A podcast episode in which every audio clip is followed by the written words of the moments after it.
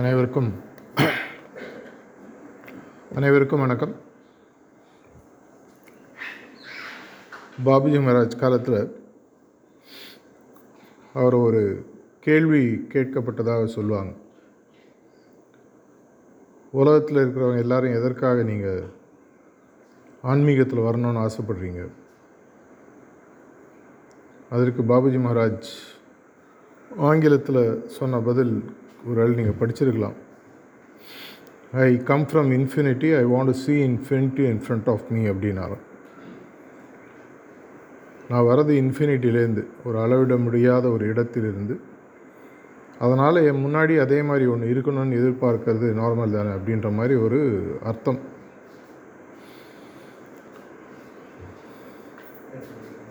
ஆன்மீக பாதையில் நம்ம ஏதோ ஒரு காரணத்திற்காக ஏதோ ஒரு காலகட்டத்தில் இதில் வந்திருக்கோம்.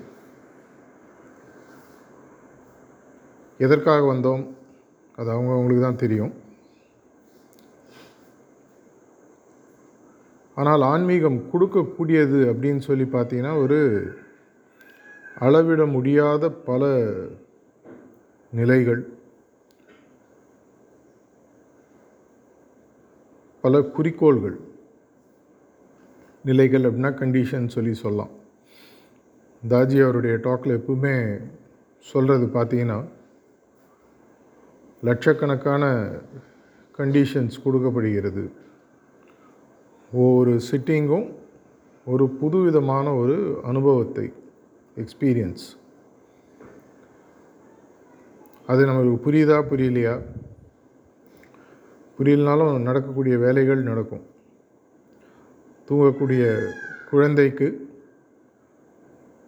தாய் பால் ஊட்டும் பொழுது அதனுடைய பசி ஆட்டோமேட்டிக்காக நிரம்ப தான் போகுது. இருந்தாலும் இதே நம்ம ஒரு கல்யாண வீட்டுக்கு போகிறோம் தலைவாழை இலை போட்டு சாப்பாடு போடும் பொழுது அதனுடைய சுவையை உணர்ந்து சாப்பிடும்போது அதனுடைய எஃபெக்ட் தனி. உயிர் வாழறதுக்கு வேறு சிரஞ்சை போட்டு ஒரு ஐசியூ யூனிட்டில் பார்த்துருப்பீங்க. ட்ரிப்ஸுன்னு சொல்லி ஏற்றுவாங்க அது மாதிரி கொடுத்தாலும் உயிர் வாழ முடியும். நன்றாக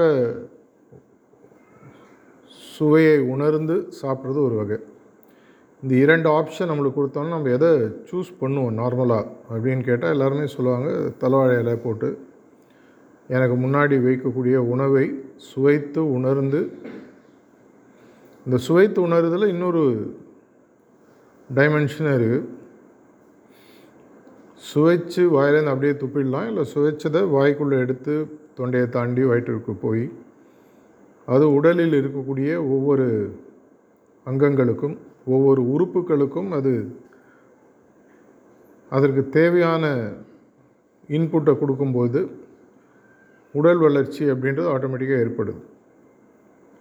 இதே மாதிரி ஆன்மீகத்தில் நமக்கு கொடுக்கப்படக்கூடிய விஷயங்களை நம்ம உணர்ந்து எடுக்கும்போது அதனுடைய சுகம் தனி. வீட்டில் சகோதரிகள்லாம் சமைக்கும்போது உங்களுக்கு தெரியும். எதிர்க்கிறவங்க கொஞ்சம் சுவையோடு சாப்பிட்டு அந்த உணவினுடைய தன்மையை அவங்க புரிஞ்சுட்டாங்கன்னா நீங்கள் இன்னும் நல்லா சமைப்பீங்க. இது வந்து நார்மலாக ஒரு நடக்கிற விஷயம். இதே மாதிரி தான் நம்மளுடைய குருநாதர்களும் எங்கேயோ உட்காந்துருக்காரு அவருக்கு எப்படி தெரியும்? அது அவங்க பார்த்துக்கிறாங்க. ஆனால் ஒவ்வொரு சிட்டிங்கும் அந்த கனெக்ஷன் ஏற்படுத்தும் பொழுது ஆட்டோமேட்டிக்காக மாஸ்டர் அங்கே வந்து அமருகிறார். என்ன கொடுக்கணுமோ அதை அவர் கொடுக்குறார். நான் அதை நான் என்ன கொடுக்கப்படுகிறது என்பதை நான் உணர்கிறேன் நான். இதனால தான் வந்து எப்பவுமே ரீசெண்டாக அட்லீஸ்ட் நிறைய டாக்ஸில் தாஜி சொல்கிறத பார்த்துருப்பீங்க. சிட்டிங் முடிஞ்சாலும் அட்லீஸ்ட் ஒரு அஞ்சு நிமிஷத்துக்கு கண்ணு திறக்காதீங்க. ஐடியலி இன்றைக்கி யாரும் பெருசாக பண்ணி அதை நான் பார்க்கல. ஐடியலி அந்த சிட்டிங்கில் உங்களுக்கு என்ன கிடச்சிது அப்படின்றத ஒரு டைரியில் எழுதுங்க. ஏன்னா நாளைக்கு ஞாபகம் இருக்காது.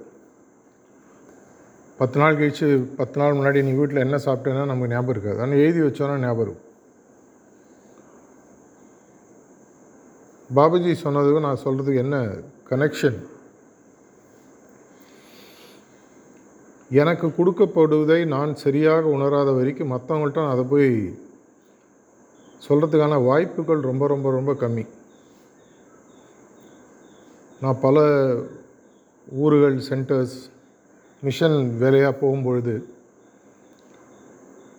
இப்பேற்பட்ட ஒரு மார்க்கம் இப்பேற்பட்ட ஒரு இது மாதிரிலாம் ஒரு ஆன்மீக குறிக்கோள்லாம் இருக்கா? இனிமேல் தான் இது வரைக்கும் வாழ்க்கையில் இந்த பிரபஞ்சம் உருவானதுலேருந்து இருந்ததான்றது ஒரு சந்தேகம் வரக்கூடிய அளவுக்கு ஒரு பெரிய அரிய விஷயத்த இந்த மார்க்கம் நமக்கு கொடுக்குது மாஸ்டர்ஸ் கொடுக்குறாங்க. ஆனால் அதையே நம்ம உணராத பொழுது அதை பற்றி நம்ம மற்றவங்கள்ட்ட என்ன சொல்லுவோம்? ஆ தியானம் நல்லா இருக்குங்க. நிம்மதியாக இருக்கும். சந்தோஷமாக இருக்கும் வாங்க. இவ்வளோ தான் நம்மளால் மேக்ஸிமம் சொல்ல முடியும். அப்போ வரக்கூடியவர்கள் என்ன ஆகுது? அந்த நிம்மதியும் சந்தோஷமும் ஒரு நாள் ரெண்டு நாள் அந்த வித்தியாசம் அவங்களுக்கு தெரியும். கொஞ்ச நாள் கழித்து இதுக்கு தான் நான் வந்தோம் அப்படின்ற ஒரு நிலைமைக்கு வந்து போயிடுறாங்க. இந்த கடைசி நூறு ஆண்டுகளில் கிட்டத்தட்ட நாலு அஞ்சு கோடி மக்களுக்கு மேலே நம்மளுடைய பயிற்சி கொடுக்கப்பட்டிருக்கு. லாலாஜி காலத்தில் ஆரம்பிச்சு. லாலாஜி காலத்திலே கிட்டத்தட்ட ஒரு பத்தாயிரம் இருபதாயிரம் பேருக்கு அவருடைய காலகட்டத்தில் இந்த ஆன்மீகத்தினுடைய சுவை கொடுக்கப்பட்டதாக ஒரு இடத்துல சாரதி சொல்லியிருக்கார். இப்போ அவங்க அந்த சுவை கொடுத்தவர்கள் எல்லாருமே அந்த சுவையை கரெக்டாக புரிஞ்சுட்டு அவங்க அதை உள்வாங்கி அவங்க அதை ப்ராக்டிஸ் பண்ணி இப்போ நம்ம சம்பாதிக்கிற சொத்தை நம்ம பசங்களுக்கு கொடுக்குறோம். அட்லீஸ்ட் நிறையா வீட்டில் நடக்குது. சொத்து தகராறு வர்றதும் அது வேறு ஒரு விஷயம். எதற்காக கொடுக்குறோம்? எனக்கு வந்தது என் பசங்களுக்கு. எனக்கு பசங்களுக்கு வர்றது அடுத்த ஜென்ரேஷன் ஒரு சாதாரண பணம் சார்ந்த பொருள் சார்ந்த உலகத்திலே இதை செய்யும் பொழுது அந்த ஆன்மீக சுவை கண்டவர்கள் அந்த பத்தாயிரம் பேரோ இருபதாயிரம் பேரோ எதனால் அடுத்த ஜென்ரேஷன் வரவங்களுக்கு சொல்லலை? சொல்லி புரியலையா சொல்லலையா? அது நமக்கு இன்றைக்கி தெரியாது. ஆனால் நம்ம இன்றைக்கி முன்னாடி கண்கூடாக இருக்கிறவங்கள வச்சு நம்ம இதை பற்றி பேச முடியும். எனக்கு இந்த ஆன்மீக பாதையில் என்ன முழுதாக கொடுக்கப்படுகிறதுன்றது எனக்கு முதல்ல தெளிவாக தெரியுமா? தெளிவாக தெரியுமாக முன்னாடி இன்னொரு கேள்வி இருக்குது தெளிவாக தெரியணுன்ற ஒரு ஆசை எனக்கு இருக்கா? அதற்கு தேவையான பிரயத்தனத்தை நான் எடுத்துகிட்ருக்கேன் இல்லை இதுவும் ஒரு சோஷியல் ஆக்டிவிட்டியா நான் மனுஷனுக்கு வந்து இந்த சோஷியல் அந்த தன்னுடைய அந்த மனிதன் மனிதன் அப்படின்ற சேர்ந்து இருக்கக்கூடிய விஷயங்கள் மனுஷனுக்கு ரொம்ப முக்கியம். அதனால தான் ஒரு நல்ல விஷயங்கள் நடக்கும்போதோ இல்லை ஏதாவது ஒரு துக்க விஷயம் நடக்கும்போதோ ஆட்டோமேட்டிக்காக மனிதர்கள் ஒன்றாக கூடுகிறார்கள். அவ்வளோதானா இல்லை இதையும் மீறி இது வந்து இதுதான் என்னுடைய வாழ்வாதாரம். ஒரு குருநாதரை ஒரு சீடன் பார்க்க போகிறான் எனக்கு ஆன்மீகத்தில் ரொம்ப நாட்டம் இருக்குது உங்கள் வழியை பற்றி எனக்கு சொல்லிக் கொடுங்க. அப்போ அவர் சொல்கிறாரா நீ சொல்கிறதுல எனக்கு நம்பிக்கை இல்லைப்பா உனக்கு ஒன்றும் பெருசாக இன்ட்ரெஸ்ட் இருக்கிற மாதிரி தெரியல அப்படின்னு சொல்லிட்டு அவர் நடக்க ஆரம்பிச்சிடுறாரு. இல்லை இல்லை எனக்கு சொல்லிக் கொடுங்க சொல்லிக் கொடுங்க பின்னாடியே போயிட்டுருக்கான் அவர் ஃபைனலாக ஒரு ஆற்றுல குளிக்க போகிறாரு இவன் பின்னாடியே போகிறான் சொல்லிக் கொடுங்க எனக்கு ரொம்ப இன்ட்ரெஸ்ட் இருக்குது இன்ட்ரெஸ்ட் இருக்குது திடீர்னு ஒரு செகண்டில் அவனை திரும்பி பார்த்து கழுத்தில் கையை கொடுத்து தண்ணிக்கு கீழே அப்படியே முக்கிய அமுக்கிறாராம். பத்து செகண்ட் இருபது செகண்ட் முப்பது செகண்ட் அதுக்கு மேலாம் மூச்சு பிடிக்க முடியாது. அவன் அவரை கையை தட்டி விட்டு திணறி வேகமாக தண்ணிக்கு மேலே வரான். வந்து குருநாதர் மேலே கோபமாக திட்டம் என்ன உங்களுக்கு அறிவு இருக்கா? அவங்கள வழி கேட்டால் என்னை போட்டு தண்ணியில் அமுக்கி கொள்றீங்களே எப்போ உனக்கு ஆன்மீகத்தின் மீது உன்னுடைய உயிரை காப்பாற்ற வேண்டும் அப்படின்னு இருக்கக்கூடிய ஆர்வம் இருக்கோ அப்போ நீ வா. சில நேரங்களில் மாஸ்டர்ஸ்ட்டை பேசும்போது சாரிஜியோடு இருந்த காலத்துலேயும் சரி தாஜியோடு இருக்கும்போதும் ரொம்ப சுலபமாக கிடைச்சிருது போல் இருக்குது அதனால தான் இதனுடைய அருமை மக்களுக்கு தெரிவதில்லை அப்படின்னு அவங்க சொல்கிறத என் காதால் நான் பல முறைகள் கேட்டிருக்கேன். அதனால் அவங்க கொடுக்க போகிறத நிறுத்த போகிறதில்ல ஏன்னா அவங்க வந்து வேறு ஒரு பல காரணங்களுக்காக இதை செய்கிறாங்க இப்போ ஒரு பள்ளின்னு நடக்கும்பொழுது எல்லாருமே ஒரே மாதிரி படிக்கிறதில்ல. ஆனால் மாணவர்கள் இருக்கிற வரை தான் பள்ளிக்கு மரியாதை. அதனால் பல அபியாசிகள் இருக்க இருக்க தான் அந்த பள்ளியினுடைய சிறப்பு. இதே நூற்றுக்கு நூறு எல்லோரும் பாஸ் பண்ணுறாங்க அது இந்த ஊரில் நாமக்கல் மாவட்டம் அது ரொம்ப ஃபேமஸ் தமிழ்நாடு ஃபுல்லாக அங்கே பல ஸ்கூல்ஸ் நூற்றுக்கு நூறு அப்படின்னு பல வருடங்களாக வாழ்ந்து வாழ்ந்து இருக்கிற ஸ்கூல் வாழ்ந்து இருக்கக்கூடிய ஜென்ரேஷன்ஸ் நம்ம பார்த்துருக்கோம். அதே மாதிரி மாஸ்டர்ஸும் இங்கே வரவங்க அனைவரும் நூற்றுக்கு நூறும் குறிக்கோளை அடைய வேண்டும். நூற்றில் முப்பத்தஞ்சு மார்க் வாங்குறவனும் பாஸு தான். நாற்பது வாங்கினாலும் பாஸு நூற்றுக்கு நூறு பாஸ் வேறு நூற்றுக்கு நூறு நூற்றுக்கு நூறு வாங்கி பாஸ் ஆகிறது வேறு. ஹண்ட்ரட் பர்சன்டேஜ் பாஸ் வேறு ஹண்ட்ரட் பர்சன்டேஜ் பாஸும் ஹண்ட்ரட் பர்சன்ட் மார்க் வாங்கி பாஸ் ஆகிறது வேறு. அங்கே தான் நான் சொன்ன அந்த குறிக்கோள்ன்ற ஒரு முக்கியமான விஷயம் வருது. நம்மளுடைய பத்து நியமங்கள் மூன்றாவது நியமங்களில் சொல்லப்பட்டிருக்கிறது படிச்சிருப்பீங்க. இருப்பதற்குள் உயரிய குறிக்கோளை அமைத்து கொள்ளுங்கள். அது கிடைக்கும் வரை உங்களுடைய பயிற்சியை தொடருங்கள்ன்ற மாதிரி அமைஞ்சிருக்கும். ஒரு விஷயத்தில் மாஸ்டர்ஸ் வந்து டைரெக்டாக இதுதான் குறிக்கோள் நம்மளுக்கு சொல்லலை. ஏன்னா அது அவங்களுடைய பெருந்தன்மையை காட்டுது.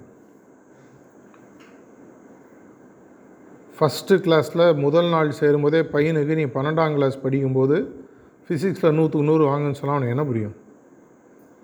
இல்லை புரிஞ்ச அப்பா அம்மா இருந்தால் பயந்துடும் என்னடா இது? இன்றைக்கி தான் ஸ்கூலில் சேர்றோம். முதல் நாளே ப்ளஸ் டூவில் ஃபைனல் எக்ஸாம் பற்றி பேசுகிறாங்களேன்னு பயம் வந்துடும் அதனால தான் ஒருவேளை அவங்க அந்த குறிக்கோளை நேரடியாக சொல்லவில்லையோ. இரண்டாவது சிறு சிறு குறிக்கோள்களாக நமக்கு நாமே அமைச்சிட்டு அந்த ஒவ்வொரு குறிக்கோளையும் நம்ம புரிதல் அப்படின்ற நிலைமைக்கு வரும்பொழுது அடுத்த குறிக்கோள் நமக்கு தானாகவே விளங்க ஆரம்பிக்குது. முதல் வகுப்பில் படிக்கிற மாணவனுக்கு ரெண்டாவது வகுப்பு நீ போனோன்ட்டு யாரும் அப்பா அம்மா சொல்லவில்லை மெதுவாக அவனே புரிஞ்சுக்கிறான். மூவிங் கோல்ஸ்ன்னு சொல்லுவாங்க. வாழ்க்கையில் மேனேஜ்மெண்ட்டில் கூட. ஆனால் இது அனைத்திலுமே ஒரு முக்கியமான விஷயம். எப்படி இரண்டு கைகள் சேர்ந்தால்தான் கை குலுக்க முடியுமோ நானே என் கை குலுக்கினா கூட இன்னொரு கையோட குலுக்கே ஆகணும். அதே மாதிரி ஒரு குருநாதர் கொடுக்கக்கூடிய விஷயம் யூஸ்ஃபுல்லாக இருக்கணும்னா அது அபியாசியினுடைய புரிதல் ரொம்ப ரொம்ப ரொம்ப முக்கியம். நூறு வருடங்களில் நமக்கு கொடுக்கப்படாத ஆன்மீக அறிவு சார்ந்த புத்தகங்களோ மாஸ்டர்கள் கொடுக்கக்கூடிய பேச்சுகளோ ஒன்றுமே இனிமேல் அவங்க புதுசாக கொடுப்பாங்களா தெரில இல்லை கொடுத்துருக்கலாம். நம்மளுடைய புரிதல் ரியாலிட்டி எட்டானை பற்றி அடிக்கடி சாரிஜி சொல்லுவார். ஒவ்வொரு வருஷம் திரும்பி படிக்கும்போது புதுசு புதுசாக புரியுது. புத்தகம் அதே தான் ஆனால் என்னுடைய தன்மை மாற்றத்தை பொறுத்து எனக்கு அமையக்கூடிய புரிதல் அமைகிறது அப்படின்னு சொல்லி சொல்லுவார். திரும்பி அந்த மேக்ஸிமம் த்ரீக்கு போவோம். அதுலேருந்து பாபுஜி சொன்ன விஷயத்த சொல்லி நான் அதுக்கப்புறமா முடிச்சிடுறேன். எவ்வளோ பேருக்கு இந்த அறையில் இருப்பவர்களுக்கு நீங்கள் கை தூக்கி பதிலாம் சொல்லணுன்ற அவசியம் இல்லை. நீங்களே உங்களை ஒரு உள் பரிசோதனை சுய பரிசோதனை கேள்வியாக அப்புறமா கேட்டுக்கணும். நான் சொல்லும்போதே கேட்டுனாலும் சரி.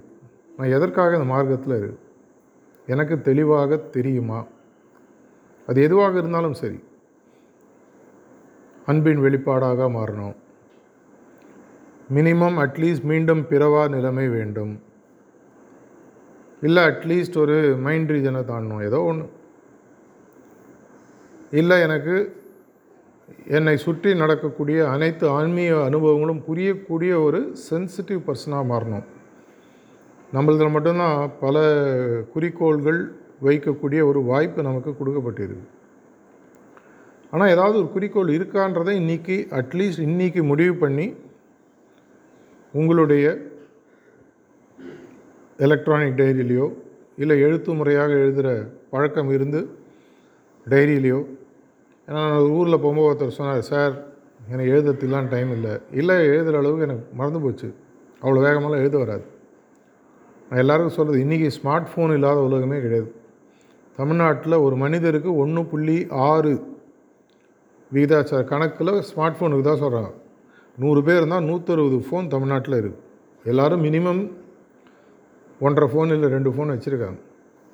அதில் எடுத்திங்கன்னா ஒரு வாய்ஸ் ரெக்கார்டர்னு ஒன்று இருக்கும் இன்பில்ட்டாக அந்த பட்டனை அழுத்தி இன்றைக்கி இது நடந்தது இது என்னுடைய குறிக்கோள் அப்படின்னு சொல்கிறதுக்கு ரொம்ப நேரம் ஆகாது. ஏன்னா காரணங்கள் சொல்பவர்கள் வெற்றி பெறுவதில்லை வெற்றி பெறுவர்கள் காரணங்கள் சொல்வதில்லைன்னு சொல்லி சொல்லுவாங்க. அட்லீஸ்ட் இன்றைக்கி உங்களுடைய குறிக்கோள் எனக்கு தொண்ணூற்றி ரெண்டில் இந்த பயணத்தை ஆரம்பித்த போது என்னுடைய ப்ரிசெப்டர் கிட்டத்தட்ட ஒரு ஆறு மாதம் டெய்லி இந்த கேள்வி கேட்டுனே இருந்தார். ரொம்ப கோபமாக வரும். ஃபைனலி டைரி எடுத்து எழுதினேன். அந்த பேஜ் இன்னும் என்கிட்ட இருக்குது எனக்கு நான் இன்னும் என்னென்று தெரியும். அதை நான் உங்களுக்கு சொல்லுவதனால உங்களுக்கு டைரெக்டாக பிரயோஜனம் இருக்க போதில்லை ஆனால் எழுதணுன்ற ஒரு இம்பார்ட்டன்ஸ் எனக்கு இன்றைக்கி புரிய வச்சார். அதற்கு அப்புறமாக எனக்கு அந்த குறிக்கோளை நோக்கி நான் போகிறேனா இல்லையான்றதை வெரிஃபை பண்ணுறதுக்கு அன்னி அன்றைக்கி டைரி அமைஞ்சது. இன்றைக்கி சாயங்காலம் இன்றைய தின முடிவில் என்னுடைய ஆன்மீக வாழ்க்கையில் எனக்கு என்ன நடந்தது? முன்னேற்றம் இருந்ததா? தேக்கம் இருந்ததா? இல்லை காட் ஃபோர்பிட்னு சொல்லுவாங்க. அது மாதிரி பின்னேற்றம் ஏதாவது இருந்ததா? பரமபதன்றது நம்ம விளையாடுற விளையாட்டில் மட்டும் இல்லை ஆன்மீகத்துலேயும் உண்டு. ஆயிரத்தி தொள்ளாயிரத்தி தொண்ணூத்தாறு தொண்ணூற்றி ஏழில் மணப்பாக்கம் ஆஷ்டம் வந்திருந்தீங்கன்னா அப்போது புக் ஸ்டோர்னு வருவாங்க இந்த பரமபதம் விளையாட்டுன்னு ஒரு சின்னதாக ஒரு கார்டு அந்த காலத்தில் போட்டுருந்தாங்க. கொஞ்ச நாளைக்கு தான் இருந்தது. அதில் ஒன்றுலேருந்து நூறு வரைக்கும் இருக்கும். தொண்ணூற்றி ஒம்போதில் போய் ஒரு பா பாம்பு நேர திரும்பி ஒன்றுக்கு வரும். தொண்ணூத்தொம்போதில் அது போட்டுருக்கு பார்த்தீங்கன்னா ஈகோன்னு போட்டிருக்கும். எவ்வளோ பேருக்கு ஞாபகம் இருக்குன்னு தெரில இது மாதிரி அந்த டைரின்றது வந்து என்னுடைய தினசரி மாற்றத்தையும் தினசரி முன்னேற்றத்தையும் எனக்கு காட்டக்கூடிய ஒரு அளவுகோல். இதெல்லாம் எதுக்குங்க செய்யணும்? செய்யலைன்னா முன்னேற்றம் கிடைக்காதா? உங்களுக்கு ஒரே ஒரு கேள்வி. உங்கள் வீட்டில் கண்டிப்பாக உங்களுக்கு பசங்களோ பேர பசங்களோ இருப்பாங்க. ஸ்கூலுக்கு போயிட்டு வந்து ஒரு பரீட்சை முடிச்சுட்டு வீட்டுக்கு வந்தோன்னு முதல்ல என்ன கேட்பீங்க? எப்படிப்பா எழுதின? அடுத்து என்ன கேள்வி வரும்? எவ்வளோ மார்க் வாங்கின? அந்த பசங்க நீ வெளியில் இருந்தாங்கன்னா உங்களை என்ன கேட்பாங்க? டெய்லி ஆன்மீக ஆன்மீகம் கண்ணு முடின்னு உட்கார்றதில்ல என்ன மார்க் வாங்குறேன்னு கேட்க மாட்டாங்க. நமக்கு நாமே எழுதக்கூடியது தான். நம்ம எதுவும் மார்க் போட்டுக்கணுன்ற அவசியம் இல்லை. அந்த டைரின்றது என்னுடைய குறிக்கோள் இது. என்னுடைய முன்னேற்றம் இது. என்னுடைய தேக்கம் இது. என்னுடைய தடங்கள் இது. என்னுடைய பின்னேற்றம் இதுன்ற எழுதி இதன் மூலமாக எனக்கும் மாஸ்டருக்கும் இருக்கக்கூடிய ஒரு கம்யூனி ஞாபகம் வச்சுக்கோங்க. டைரின்றது எனக்கு மட்டும் இல்லை. எனக்கும் என்னுடைய குருநாதருக்கும் இருக்கக்கூடிய ஒரு கம்யூனிகேஷன் சேனல் ஒரு சேக்ரெட் கம்யூனிகேஷன் சேனல் ஒரு புனிதமான புனிதம் வாய்ந்த ஒரு கம்யூனிகேஷன் சேனல் அது. தகவல் அவருக்கு நான் சொல்கிறதோ அவர் எனக்கு சொல்கிறதோ நான் அவருக்கு மெயில் போட்டு தான் கேட்கணுன்றதில்ல ஃபோன் பண்ணி கேட்கணுன்றதில்ல நேராக போய் பார்த்து கேட்கணுன்றதில்ல. இதை பற்றி நான் பேண்டமிக்கும் போது ரெண்டு மூணு வீடியோ கூட அதை பற்றி நான் ரிலீஸ் பண்ணியிருக்கேன். எனக்கும் என்னுடைய மாஸ்டருக்கும் நடுவில் யாருமே தேவையில்லை அந்த ஒரு டைரி போதும் இதை பற்றி சாரிஜ் மகராஜ் பலமுறை எழுதியிருக்கார். அவருடைய வாழ்வில் பலமுறை அவருக்கு பாபுஜியை சந்தேகம் கேட்டு அவர் கடிதம் போடும் பொழுது அந்த கடிதத்தை போட்டு அந்த கடிதத்தினுடைய பிரதியை அவர் தன்னுடைய டைரியில் எழுதும் பொழுது அநேகமாக அன்றைக்கோ இல்லை மறுநாளைக்கோ அந்த கேள்விக்கான பதில் அவருக்கு கிடச்சிருது. பாபுஜி போடுற பதில் அதே பதிலாக அநேகமாக இருந்திருக்கு. இது சாரஜியுடைய இனிஸ் ஃபுட் ஸ்டெப்ஸ் டைரி படிச்சிருந்தீங்கன்னா உங்களுக்கு தெரியும். அதில் பல இடங்களில் சொல்லியிருக்காரு. இப்படி நம்மளுடைய முன்னேற்றத்திற்காக எளிமையான வழிகள் சுலபமான வழிகள் இல்லை எளிமையான வழிகளை அவங்க நம்மளுக்கு கொடுத்துருக்காங்க. இதை நம்ம எடுத்து சரியாக செய்யும் பொழுது நான் முதல்ல சொன்ன மாதிரி இன்றைக்கி அட்லீஸ்ட் நான் எதற்காக இந்த ஆன்மீக பாதையில் இருக்கேன்? நான் என்ன எதிர்பார்க்குறேன்? இந்த எதிர்பார்ப்பு ஒரு பையன் நூறு மார்க் வாங்கினா அந்த நூறு மார்க் வாங்குறதுக்கு நான் எவ்வளோ தூரம் படிக்கிறதுக்கு என்ன முயற்சிகளை கொடுப்பதற்கு தயாராக இருக்கணும்னு ஸ்டூடெண்ட் சொல்லணும். நூற்றுக்கு நூறு வேணும் ஆனால் நாலு ஃபுல்லாக விளையாடிட்டு இருப்பேன்னா நடக்காது. எல்லாருமே ராமானுஜம் மாதிரி பிறகுதில்லை அவர் கூட மேக்ஸில் தான் மார்க் வாங்கினார். ஃபிசிக்ஸில் ஃபெயிலுன்னு சொல்லுவாங்க. என்னுடைய பரீட்சையில் ஆன்மீக பரீட்சையில் சிலபஸும் நானே தான் டிஃபைன் பண்ணணும். எவ்வளோ மார்க் வேணுன்றதும் நான் தான் டிஃபைன் பண்ணணும். அதற்கு தேவையான என்ன முயற்சிகள்ன்றதும் நான் தான் டிஃபைன் பண்ணணும். கடைசியில் எக்ஸாமினரும் நான் தான். நான் தான் பதில் போட்டுக்கணும். நானே தான் வந்து எனக்கு மார்க் போட்டுக்கணும். இதை நான் செய்யும்போது என்ன நடக்கும்? முதல்ல என்ன நடக்கும் அப்படின்னு சொன்னால் நான் இருக்கக்கூடிய பாதையினுடைய புனிதத்துவம் இந்த பாதையினுடைய முக்கியத்துவம் எனக்கு புரிய ஆரம்பிக்கும். இவ்வளோ நாளாக பெரிஃபரலில் சுற்றிட்டு இருக்கிறவங்க நிறைய பேர் இருப்பாங்க. சுற்றிலேயே இருப்போம் உள்ளே போக மாட்டோம். வீட்டு கொல்லை பக்கத்துலேயே ஆறு ஓடும். கேரளாவில் போகும்போது நிறையா பார்த்துருக்கேன். ஆனால் அவங்க ஆற்றுல இறங்க முடிய மாட்டாங்க. அதே மாதிரி பல பேர் இந்த ஆன்மீகம்ன்ற ஆறு நம்ம நம்மளை சுற்றி ஓடிட்டே இருக்குது ஜீவநதியாக ஓடிட்டுருக்கு. ஜீவநதியாக ஓடிட்டுருக்கோம் லலாஜி மகராஜ் விஸ்பஸில் சொல்கிறாரு ஆனால் நம்ம அப்பப்போ லைட்டாக காலை நினச்சிக்கிறோம். குதிக்கிறது இல்லை நான் சொல்கிறது இங்கே அனைவருக்கும் பொருந்தும் அர்த்தம் இல்லை. யாருக்கு பொருந்ததோ எடுத்துக்கணும். ஸோ முதல்ல உங்களுக்கு ஒரு புரிதல் வரும். இந்த ஆன்மீக பாதையில் நான் இருப்பதற்கு ஏதோ ஒரு காரணம் இருக்குது அது என்ன காரணம் கண்டுபிடித்து. அந்த காரணத்திற்கான செயல்முறைகளை என்னன்றதை கண்டுபிடிச்சு திட்டமிடுதல்னு சொல்லுவாங்க. அதை கண்டுபிடிச்சதுக்கு அப்புறமாக என்னுடைய முயற்சிகள் நான் எவ்வளோ கொடுக்கறதுக்கு ரெடியாக இருக்குது இப்போ பள்ளிப்பாளையம் சென்டர் போகும்போது கூட இதை தான் நான் சொல்லிட்டு வந்தேன். அடுத்த தொண்ணூறு நாட்களை இதுவரை சகஜ மார்க்கத்தை நான் பார்க்காத ஹார்ட்ஃபுல்னஸ் இது வரைக்கும் பார்க்காத வழியில் பார்ப்பதாக இன்னிலே மாற்றிங்க இன்றைக்கி தான் உங்களுக்கு ஃபஸ்ட்டு சிட்டிங் நினச்சேன். உதாரணத்துக்கு இன்றைக்கு தான் நான் முதல் சிட்டிங் ஆரம்பிக்கிறேன். அந்த முதல் நாள் எவ்வளோ இன்ட்ரெஸ்ட்டோட ஒரு விஷயத்தை நம்ம செய்வோம். எனக்கு சாஜி மகாராஜ் சொன்னார் தாஜி பல முறை அவருடைய டாக்ஸில் சொல்லியிருக்கார். இன்றைக்கி தான் ஃபஸ்ட்டு சிட்டிங்னா எவ்வளோ ஆர்வமாக நீ டைரி எழுதுவ எவ்வளோ தூரம் எவ்வளோ ப்ரிப்பரேஷனோட அந்த சிட்டிங் போவ அது மாதிரி தொண்ணூறு நாட்கள் இருந்து பாருங்கள் அந்த தொண்ணூறு நாட்களுக்கு அப்புறம் என்ன வித்தியாசம் தெரியுது? அந்த தொண்ணூறு நாட்கள் ஆனால் எந்த விதமான காம்ப்ரமைஸும் பண்ணாது. எந்த காரணம் ஒன்றும் காம்ப்ரமைஸ் பண்ணாது. ஒரு தாய் கருவுறுதல் மாதிரி இருக்குது அந்த கருவுற்ற காலத்தில் எந்த விதமான காம்ப்ரமைஸையும் நீங்கள் பண்ணினா குழந்தை எஃபெக்ட் ஆகும். அது உங்களுக்கு தெரியும். குறைப்பிரசவம்னு சொல்லுவாங்க. அதே மாதிரி என்னுடைய இந்த ஆன்மீகம் அப்படின்ற கருவுறுதல் அவருடைய இதயத்தில் சரியாக பிரசவம் ஆகணும்னு சொன்னால் அதற்கு முழு பொறுப்பும் நான் தான் அந்த பொறுப்பை எடுத்து நான் சரியாக செய்யும்போது ஆட்டோமேட்டிக்காக நான் என்ன மாறுறேன்? எனக்கு ஒரு பெரிய புரிதல் வருது. இது எதற்காக இந்த மார்க்கம் இருக்குது இது எனக்கு மட்டும்தான் கொடுக்கப்பட்டதா? இன்னும் நான் பல பேருக்கு ராமானுஜருடைய கதை நீங்கள்லாம் கேள்விப்பட்டிருப்பீங்க. அவருக்கு அவருடைய குருநாதர் ஒரு மந்திரத்தை சொல்லிவிட்டு இந்த மந்திரத்தை நீ சொல்லுவதன் மூலமாக நீ வாழ்க்கையில் ஆன்மீக வாழ்க்கையில் பெரிய அளவில் வருவ ஆனால் இதை நீ யாருக்கும் சொல்லிடக்கூடாது. சொன்னானா நீ வந்து குரு துரோகன்ற ஒரு விஷயத்துக்கு நீ உள்ளாயிடுவேன்ற மாதிரி சொல்கிறாரு சொல்லி முடித்தோடனே அவர் போய் அந்த கோயில் உச்சத்தில் ஏறி ரெண்டு வாரம் முன்னாடி அந்த கோயில் வழியாக தான் நாங்கள் ரோட்டில் வந்துட்டு இருந்தோம். ஒரு ஹார்ட்ஃபுல்னஸ் ஆக்டிவிட்டிக்கு போகும்போது யாரோ நிறுத்தி சொன்னான் இந்த கோயில் தாங்க அது அப்படின்னு. இந்த கோபுரத்தில் தான் ஏறி நின்று அவர் இந்த ஓம் நமோ நாராயணன்ற மந்திரத்தை சொன்னார். அப்போ அவர் சொல்கிறாரு பரவாயில்ல இதனால் உலகத்தில் இருக்கிறவங்க அனைவரும் நன்மை பெறுகிற பட்சத்தில் எனக்கு எதாவது தப்பு வந்தால் பரவாயில்ல. ஆன்மீக பணியை நான் அப்படி தான் அட்லீஸ்ட் பார்க்குறேன். இதன் மூலமாக மெட்டீரியல் லைஃப் நல்லா இருந்ததா இல்லையா இதை பற்றி எனக்கு பர்சனலாக நான் பெருசாக கவலைப்பட்டதே கிடையாது. என்ன நடக்குதோ எதிர்காலத்திற்கு ஏதோ ஒரு விஷயத்தை விட்டு போகிறோன்ற ஒரு தெளிவு இருந்தது. தெளிவு மற்றவங்க சொல்லி வர முடியாது. தெளிவு எனக்கு உள்ளேருந்து வரணும். அதுக்கு ப்ராக்டிஸ் முக்கியம். என்னோடய ப்ராக்டிஸ் கரெக்டாக இருந்து இந்த ப்ராக்டிஸ் எனக்கு மட்டும் இல்லை உலகத்தில் இருக்கிறவங்க அனைவருக்கும் பயனாக இருப்போம் அப்படின்றது நமக்கு புரியும் பொழுது அவருடைய பணியை அவரை மாதிரியே நம்ம செய்ய ஆரம்பிக்கிறோம். உண்மையான மாஸ்டருடைய வேலை எப்போ முடியுதுன்னா தன்னை மாதிரியே ஒரு டிசைப்பிள் அவர் உருவாக்கும் போது சாரேஜ் அடிக்கடி சொல்லுவார். ஒரு மாஸ்டருக்கு உண்மையான சந்தோஷம் என்ன மாதிரியே ஒரு டிசைப்பிள் உருவாயிட்டான். இல்லை தன்னுடைய குருநாதர் மாதிரியே ஒரு டிசைப்பிள் என் மூலமாக உருவாயிட்டான்னு அவருக்கு தோணும் பொழுது அவருக்கு முழு திருப்தி. அது மாதிரி எவ்வளோ பேர் உருவாக்கியிருக்காங்க அப்படின்றது ஒரு எப்பயுமே ஒரு பெரிய கேள்வி. அதற்கான பதில் எண்ணிக்கையாக சொல்ல முடியாது உள்ளுணர்வாக தான் சொல்ல முடியும். அந்த நிலைமைக்கு நீங்கள் வந்திருந்தீங்கன்னா உங்களுக்கு தெரியும் அவருக்கு தெரியும். அதை மாதிரி உலகத்தில் இருக்கிறவங்க அனைவரும் ஆக வேண்டும் அப்படின்றதான் பாபுஜி மகாராஜ் சொன்னார். I come from infinity and hence I want infinity in front of me அதை போன்ற ஒரு வாய்ப்பு நமக்கு இன்றைக்கு இருக்குது நமக்கு இன்னும் எவ்வளோ நாள் வாழ்க்கை பாக்கி இருக்குன்னு யாருக்குமே தெரியாது. ஒரு வருஷமாக இருக்கலாம் ஒரு நாளாக இருக்கலாம் இன்னும் ஐம்பது வருஷம் கூட இருக்கலாம்.